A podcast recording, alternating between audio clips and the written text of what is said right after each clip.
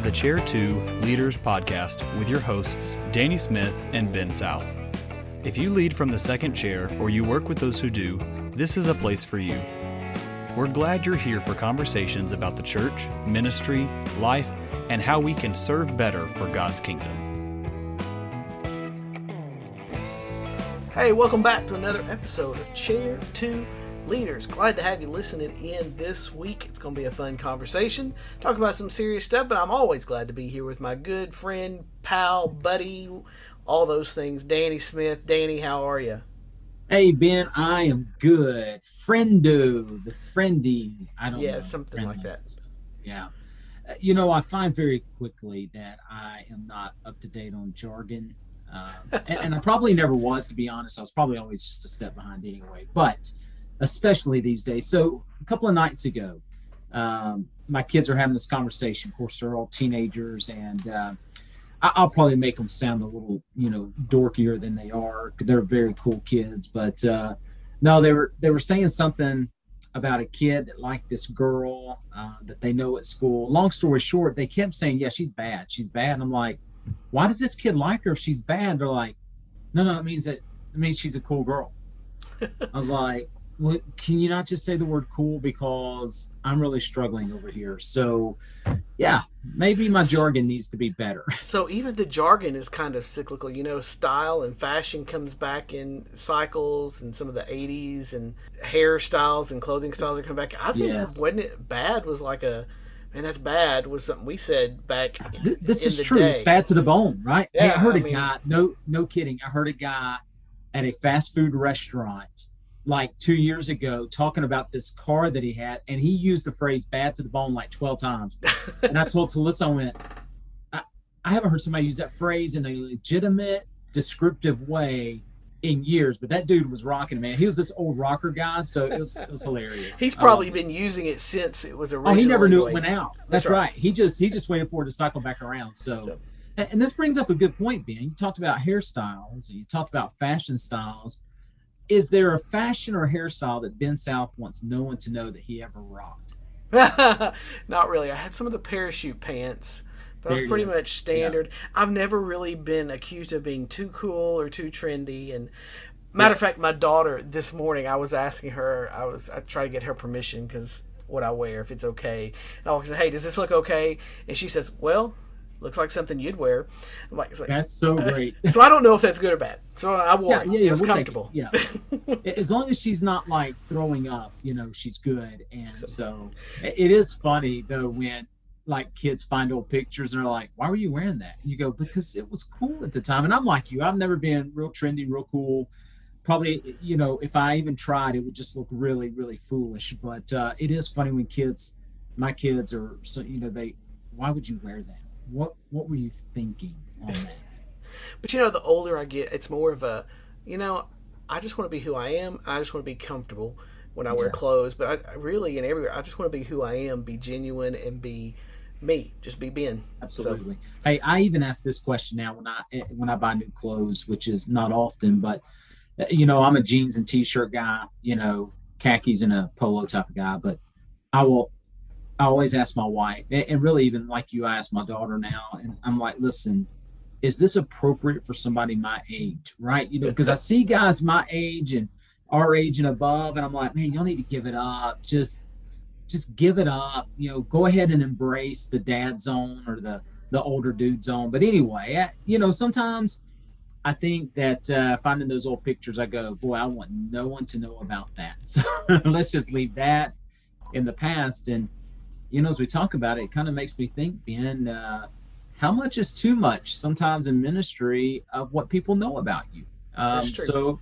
we talked confidentiality last time, so this is maybe the cousin of con- confidentiality, uh, but maybe transparency. Like, how much do we share? Yeah, Do I like to be genuine and real, but sometimes you can be too much of that, and you people Yeah. can be too you can be too casual. So I don't know. It's Absolutely. a good topic because I think today in culture, transparency is a is a valued commodity. I think younger people they want to know that you're genuine, that you're transparent, that you're real, that you don't have everything figured out, that you're not, you know, everything in your life isn't perfect. So there is some transparency that is valuable in the culture today. But I think sometimes we can go to the point of trying to be so transparent that we probably kind of swing back the pendulum the other way from trying to avoid being standoffish and aloof and above everybody. We swing back so far the other way that it's like you know everybody knows everything about everything we've ever done and said and thought. So I, maybe there is a balance there in how transparent we should be in ministry. Yeah i mean i think it's all going to fall back on a couple of things that we can sort of unpack. One is dealing with our ego right i think that that always plays into it but but just think biblically in a in a it's a wisdom issue of how much to share um, and when to share. So maybe kind of the same investigative questions that we use the who, the what, the when, the where, how, all those things kind of working together. Uh, you know, I'm thinking that, you know, we live in a day and age where like information overload is, in fact, that even that phrase is even out of date. I mean, because we were using that years ago, uh, is that that people have more information at their fingertips now. So they are able to to find these things out about us. And so, yeah, maybe we can just start with some of those investigative questions of of, of maybe what, when, where, how it's appropriate to share. So maybe let's start at a, a big level view, right? So there are some people in your church that only know you as your ministry role. Um, they don't know you as the college football fan that you are on Saturdays. They don't know what it's like to see you at the mall buying clothes. They don't know what it's like for you to be on vacation. I remember my dad, who was a pastor, a kid came to my house one time and he was just, you know, he had this weird look. I'm like, what is wrong with you? He's like, dude, your dad's wearing shorts. And I was like, yeah, you know, he's a real person. So let's think yeah, about it's hot. Maybe, it's, it's south. hot. We're in the south. Yeah, he's wearing shorts. And but it is you forget that people only see you uh, in this big picture uh, position that you're in, even no matter the size of your church. So, what are some ways? Let's think about it at that level. What are some ways to a to avoid ego, where all we do is share about ourselves, but also letting people in and letting them know, okay, this is a real person, and they have real struggles, and they have hobbies, and you know, what does that look like? What are some tangible ways we as ministers can can do that well? I think part of it will be in the way when we teach and preach and that we relate personally to those things. I mean when we have struggles in areas i think we can share some of those things from the pulpit from the teaching platform or wherever you're teaching and let them know you know if it's you know um, gluttony or if it's pride or if it's envy or uh, coveting, some of those things. I mean, those are all things that ministers struggle with as well, and lust and everything else. The whole gamut on different levels, maybe for every person, but we do struggle in those areas. So I think part of it is just being transparent and saying, look, I struggle in this area. Now, I don't think in the pulpit or teaching you necessarily need to go in all the depths and all the details for every area where you sin and where you struggle. But I think part of that is just letting them know look, this is not just something I'm teaching you and telling you to get right. It's something I'm teaching to myself that I need to fix this area. I need to prioritize Christ more than I do.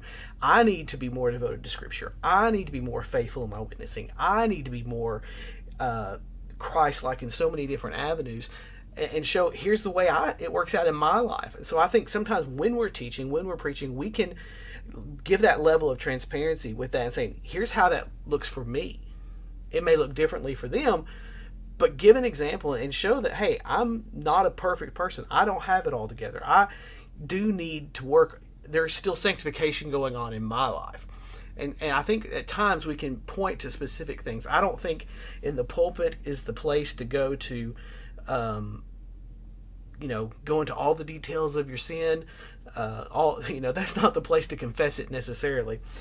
I remember years ago hearing about a guy talking into a youth group and was talking about sexual purity and those things and, and spent 30 minutes talking about all the areas he had committed sexual sin. Like, probably didn't need to go into that much detail about where he had failed.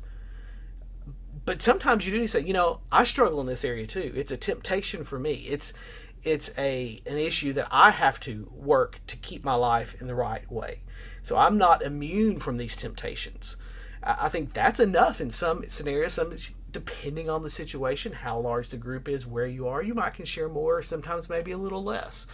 But we, I think, just in the presentation, personalize these things when we can to show we're human. We have failures. We are made of you know flesh and blood just like they are.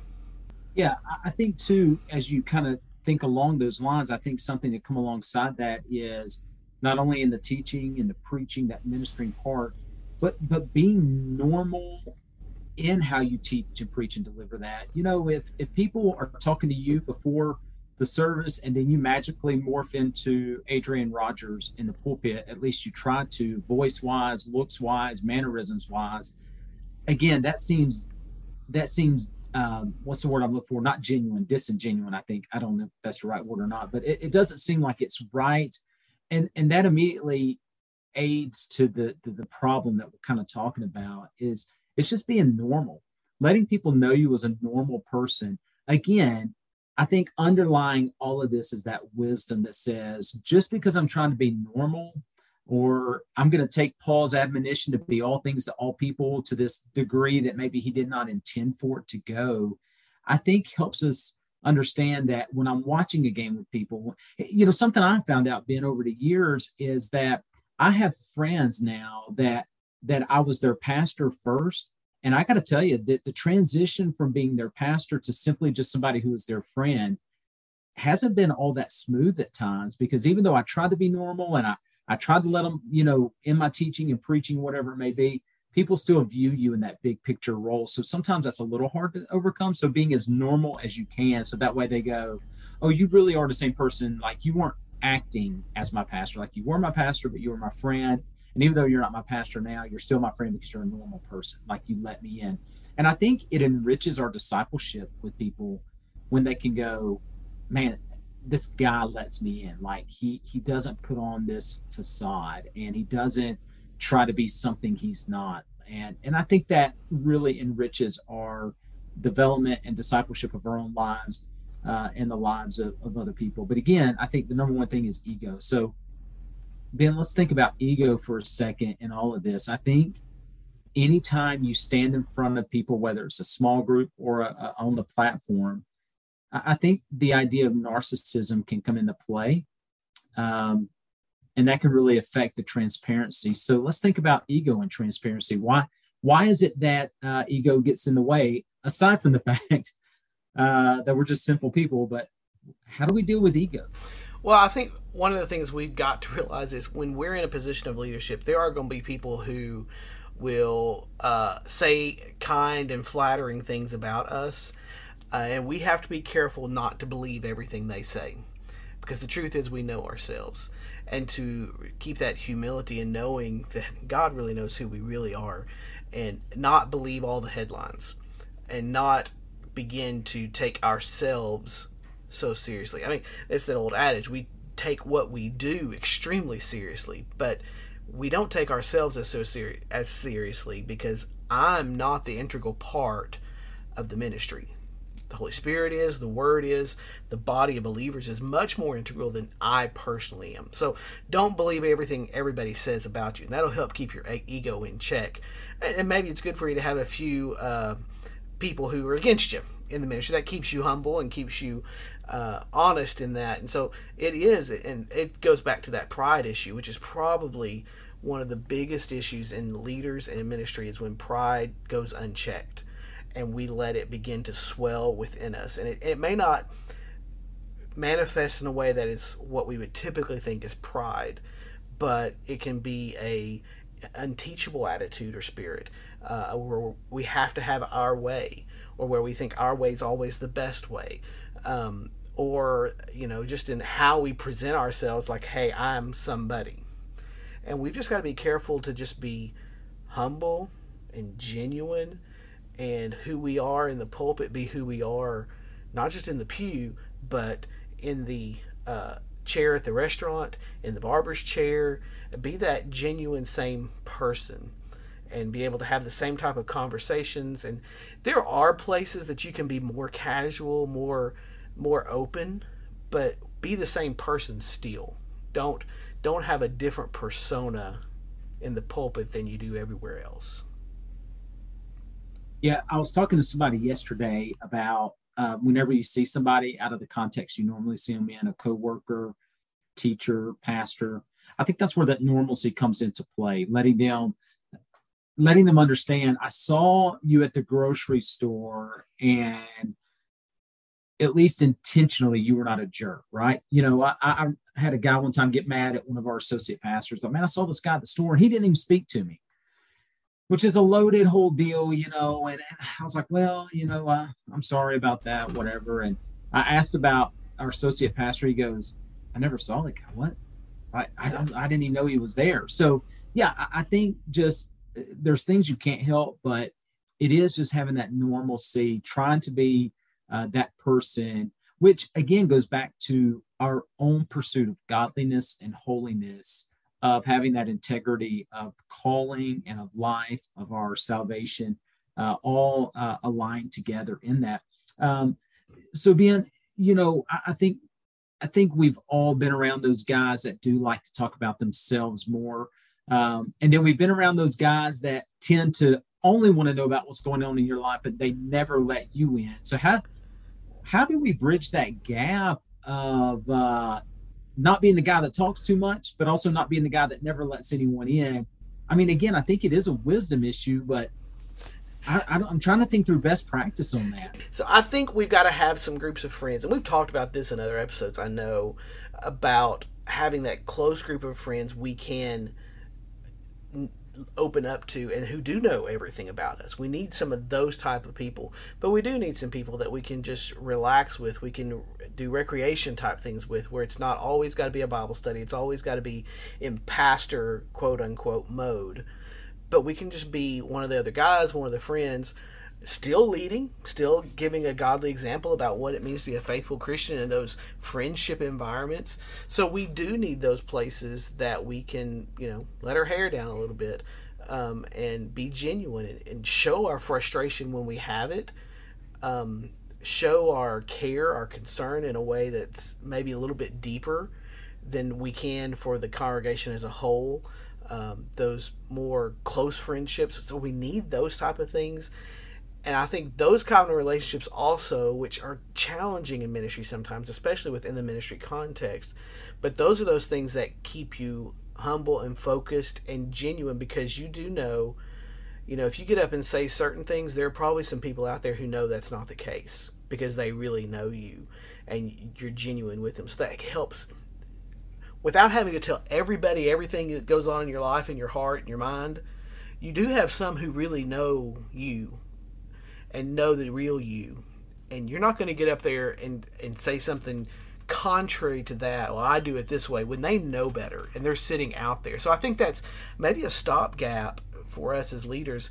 If there are people who do know us, they know our real frustrations, that keeps us from you know elaborating too much and exaggerating how we handle things how we should respond what we do in given situations yeah no that's always great to have those people um, and I think the I think the Lord gives us some people like that in these local churches that we serve in that can say, "Hey, listen, you you sounded angry in your sermon. You you appeared uh, a little uh, you know put off when somebody uh, mentioned something, or yeah, you said something, and and listen, you know that, that was just a fish story, right? It was not nearly what you said it was. So having those people, and there's that transparency. So we can't let everybody in, but we do need to let some people in so that they can know uh, the real us and help us. And and that is painful. Listen i'm one of those i hate asking for help.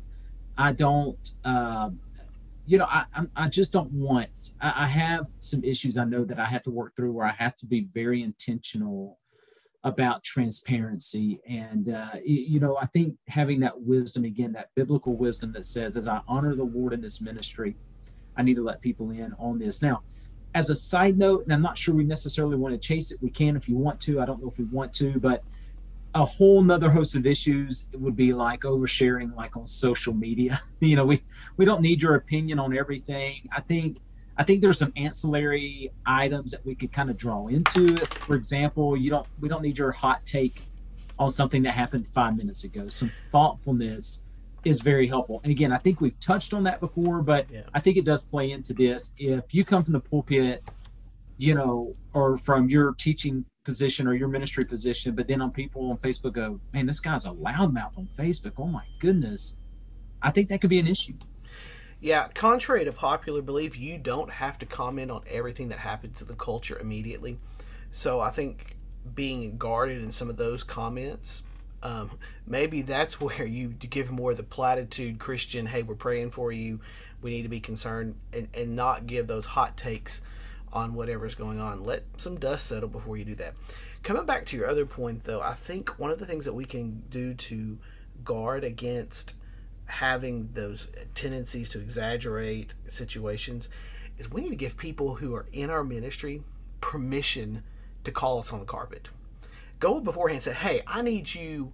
If you ever hear anything that, hey, it doesn't sound right, it sounds like me bragging, or if I ever say anything exaggerate the truth that you know, I want you to come tell me because I don't want to get into that rut. I need you to hold me accountable. So have some of those people you can trust. Um, you know, ask them, did I sound too haughty? Did I ever sound condescending in the way I talked? Did I ever sound aloof? Give people permission and even put them out there and say, hey, I want you to listen to my tone, to what I say, how I present, how I even hold myself.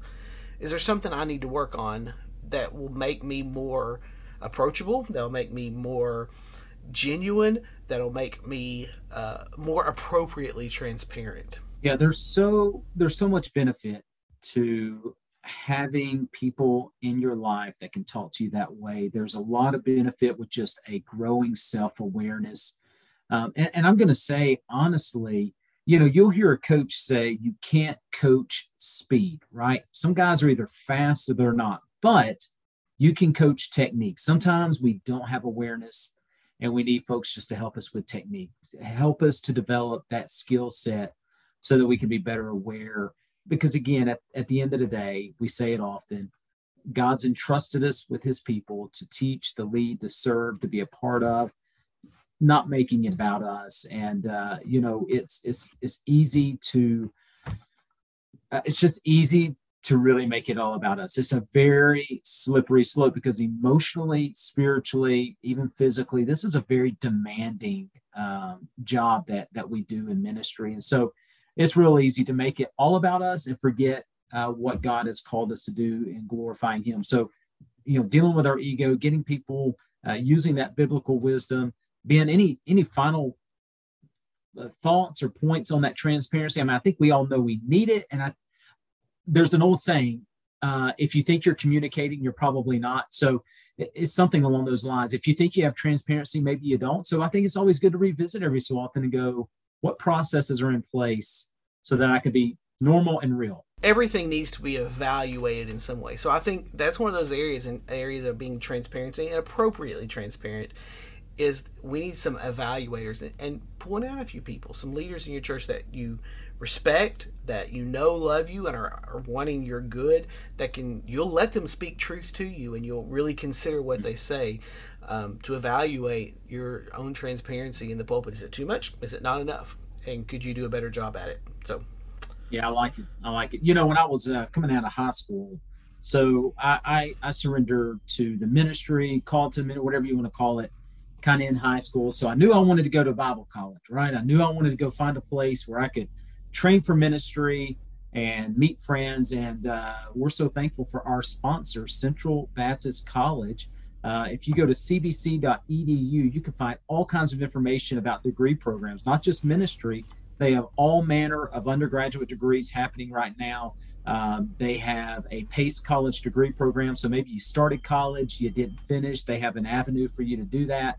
They have start dates all throughout the year for that. So lots of opportunity at Central Baptist College to uh, follow God's call in your life, just get better equipped for whatever job that you're going to, um, so that you can just grow in a Christ-centered environment. So we can't thank them enough. CBC.edu, visit them today. And uh, if you're winning the ministry like I did, Ben, I don't, I don't know about you, but the first time I had a preaching class, I thought this was a pretty good sermon. And uh, whether I wanted to or not, Dr. Thomas I had to let him in because he had to tell me not so much. He, so, he kept your ego in check. He kept my ego very much in check. So That's let those guys in. We are thankful for Central Baptist College, their ministry, and their support as Chair 2 Leaders. We thank you for being a listener. Share and like, subscribe wherever you listen to podcasts so others will find it as well. Hope you have a great week. We'll catch you next time. You've been listening to Chair 2 Leaders. Follow us on Facebook, Instagram, and Twitter for the latest updates, and make sure you rate, review, and subscribe to Chair 2 Leaders wherever you listen to podcasts. Thanks for listening.